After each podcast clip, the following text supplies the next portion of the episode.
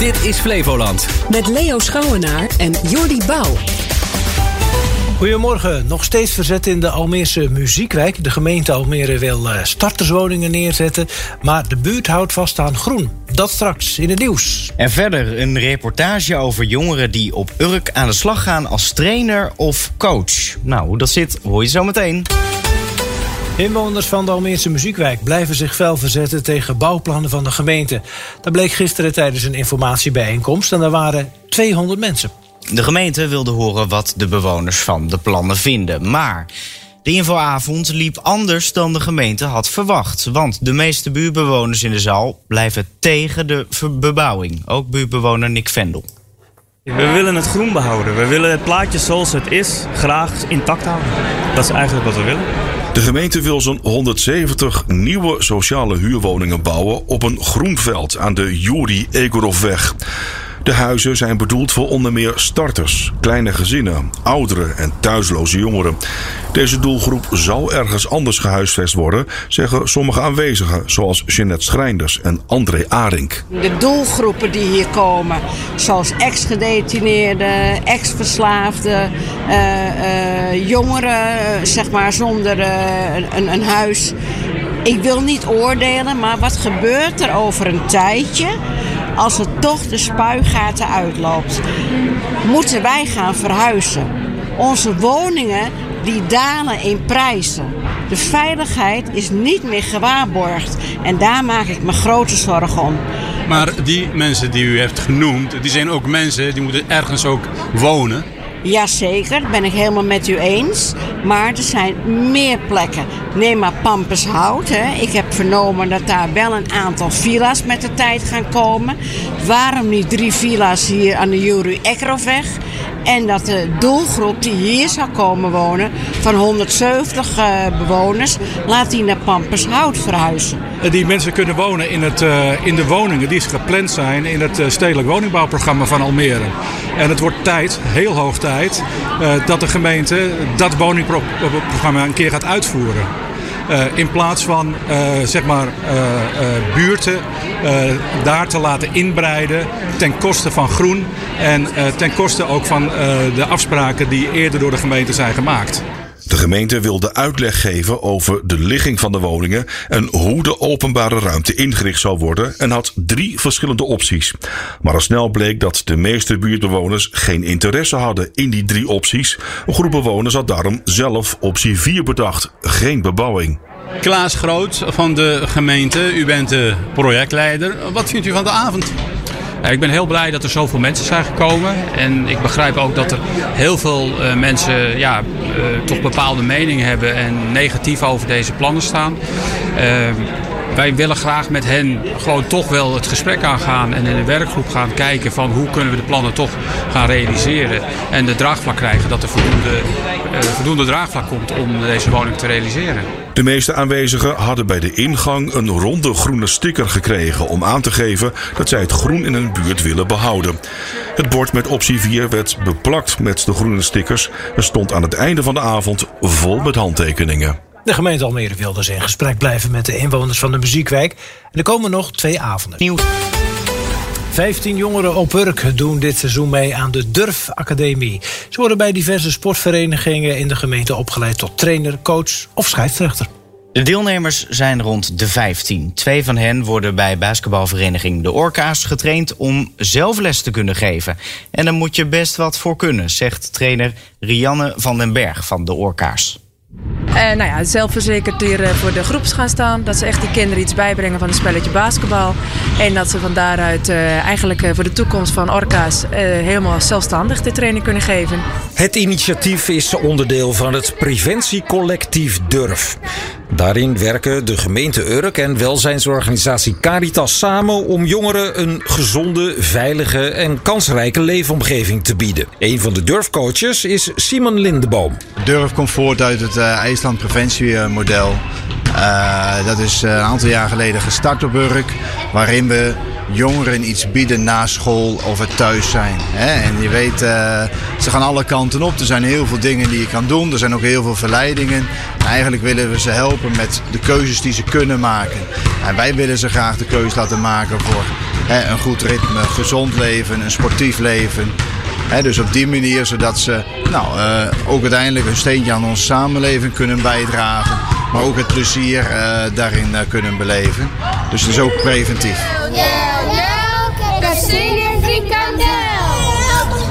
Preventief. Om ervoor te zorgen dat jongeren op het goede pad blijven en geen rotondes in de brand gaan steken, bijvoorbeeld. Durf wil jongeren via allerlei vrije tijdsbesteding behoeden voor alcoholgebruik en verdovende middelen.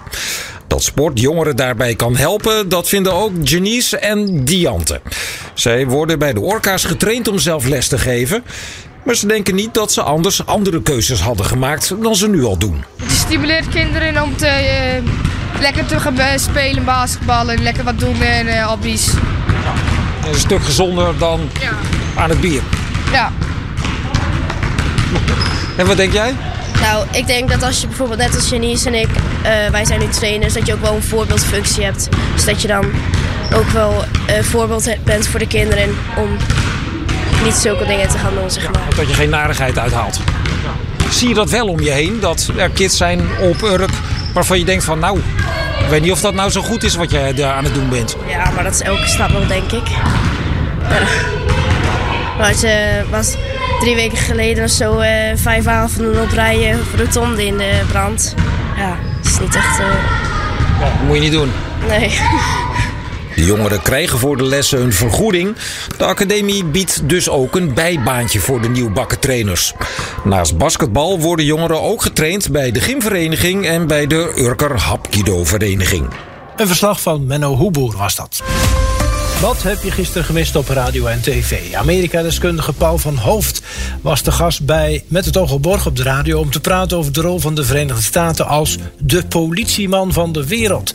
Volgens Van Hoofd probeert Washington nu wereldwijd vooral te bemiddelen...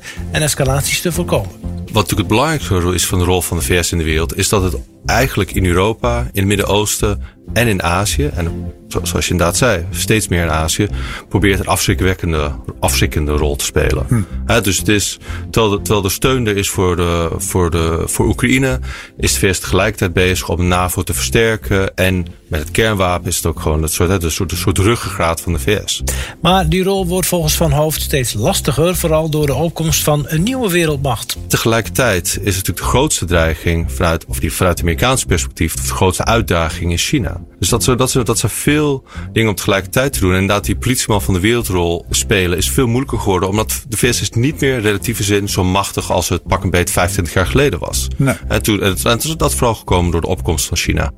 Gaan naar de televisie. Bij Op1 was er aandacht voor de kloof tussen stad en platteland. 50 bewoners van drie Brabantse dorpen mochten vragen stellen aan een aantal lijsttrekkers.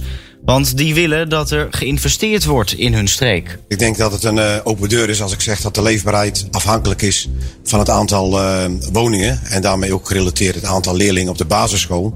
En dat is gewoon de basis om het verenigingsleven eh, in gang te houden. Wat ik dus eigenlijk niet wil, is dat ik wat ik afgelopen weekend eh, in de krant las, BBB, wil desnoods een heel nieuw dorp in Brabant bouwen. Ja. Nou, dat is dus eh, echt tegen het zere been aan. Gewoon in hetzelfde dorp kunnen blijven wonen is dus belangrijk om dat verenigingsleven in stand te houden. Zeker met het oog op de vergrijzing. Bij ons in het zie je dat uh, vanuit onderaan de jeugd eigenlijk uh, het verenigingsleven gaat overnemen van de iets ouderen. En daarom is het belangrijk dat de jeugd ook uh, in het dorp kan blijven wonen. Maar hoe kan ervoor gezorgd worden dat ze dus ook voorrang krijgen op andere huiszoekenden? Zangeres en pianiste Kassou was te gast bij Bo bij RTL. Dit weekend kwam haar droom uit. Ze mocht optreden met Andrea Bocelli in Istanbul.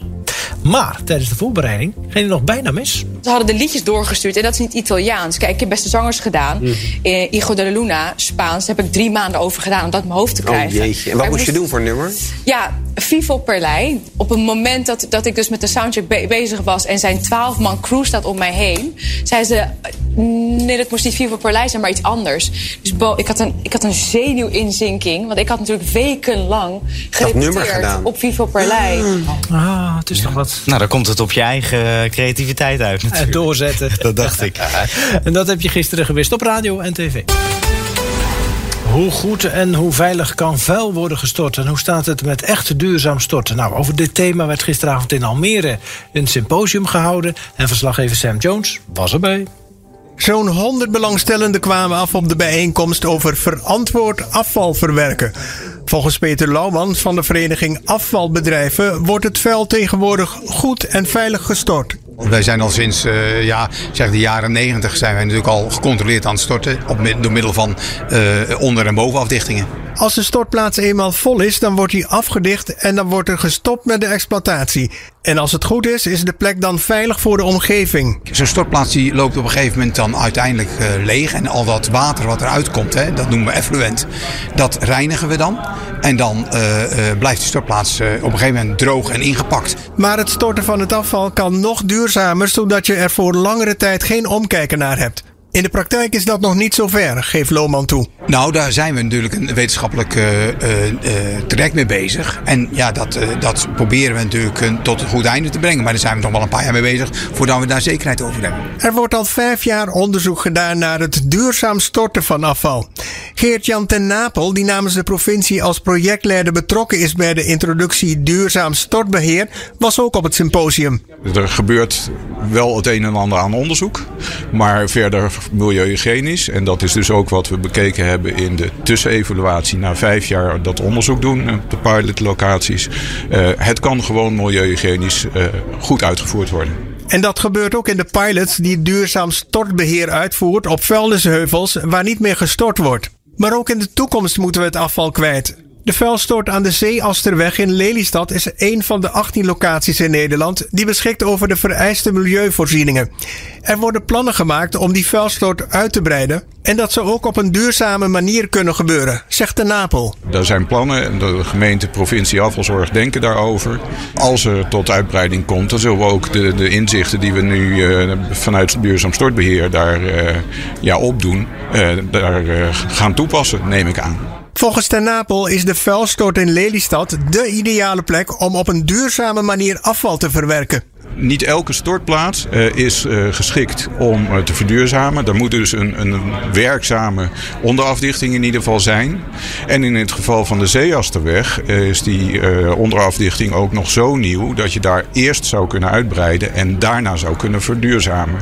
Want onderaan de streep moet je altijd zorgen dat er dus geen verspreiding van alle troep die je in een afvalpakket daar opbergt, uh, naar de omgeving krijgt. En daar is de hele pilot Duurzaam Stortbeheer ook op gericht. Geert-Jan ten Apel was dat. Hij is projectleider Introductie Duurzaam Stortbeheer. Krijg je nu de berichten van buiten Flevoland. Veel mensen die minder gaan werken denken niet goed na over de gevolgen voor hun pensioen. Het gaat om 7 op de 10 mensen, zeggen onderzoekers. Mensen die minder gaan werken bekijken vooral of ze nu nog nu nog kunnen rondkomen. Mensen denken aan het inkomen van deze maand en zijn veel minder bezig met hun inkomen over 20 jaar. Dat komt omdat we veel in deeltijd werken. En het is belangrijk dat mensen, als ze overwegen om in deeltijd te gaan werken, dat ze zich realiseren dat je later dan ook een lager inkomen krijgt. Nou, een voorbeeld is uh, iemand van 32 jaar in de bouw die besluit om een dag minder te gaan werken. Uh, dat betekent dat hij later 120 euro per maand minder uh, pensioen krijgt. In de zorg werken de meeste mensen in deeltijd. En vooral vrouwen besluiten vaak minder te gaan werken. Het risico is dat ze daardoor minder pensioen opbouwen dan mannen. Dus moeten die mannen een partnerpensioen aanvinken. Ja, dat kan ook. Juist. Migratie is een van de belangrijkste thema's bij deze verkiezingen. Geldt zeker in de gemeente Schagen. Daar was gisteren een bijeenkomst over het plan om een noodopvang te openen voor 250 asielzoekers. Bewoners zeggen dat het hun stem zeker gaat beïnvloeden. Ieder mens moet eigenlijk wel uh, veilig kunnen wonen en zo. Maar ja, er komen natuurlijk ontzettend veel mensen deze kant op. En als je bijvoorbeeld op bepaalde partijen stemt, dan word je gelijk al weggezet als een racist of als discriminerend. Ja, ik, ben een heel, ik ben geen racist, maar ik ben gewoon een realist. Ja, ik ga alles op een rijtje zetten. Ik denk dat het wel heel belangrijk wordt nu uh, met de verkiezingen. Ja, vrijwel alle partijen hebben in hun partijprogramma gezet dat zij streven naar grip op migratie. Maar volgens de burgemeester van Schagen vertellen die partijen er niet bij hoe ze dat voor elkaar gaan krijgen. En er komt dus te veel op het bordje van de gemeente. Gaan we naar het buitenland. Zolang Hamas de Israëlische gijzelaars niet heeft vrijgelaten, komt er geen algemeen staakt het vuren. Dat heeft de Israëlische premier Netanyahu herhaald. The ceasefire would be a surrender to Hamas. It would be a victory for Hamas and you would no more have it than you would have uh, a ceasefire after the uh, Al Qaeda bombings of uh, the World Trade Center. Volgens Netanyahu zou een staakt het vuren een tegemoetkoming aan Hamas zijn. Netanyahu zei verder dat hij denkt dat Israël, als de oorlog voorbij is, een blijvende veiligheidsverantwoordelijkheid zou houden in de Gazastrook. Dat was hem, een overzicht van het nieuws van buiten Flevoland.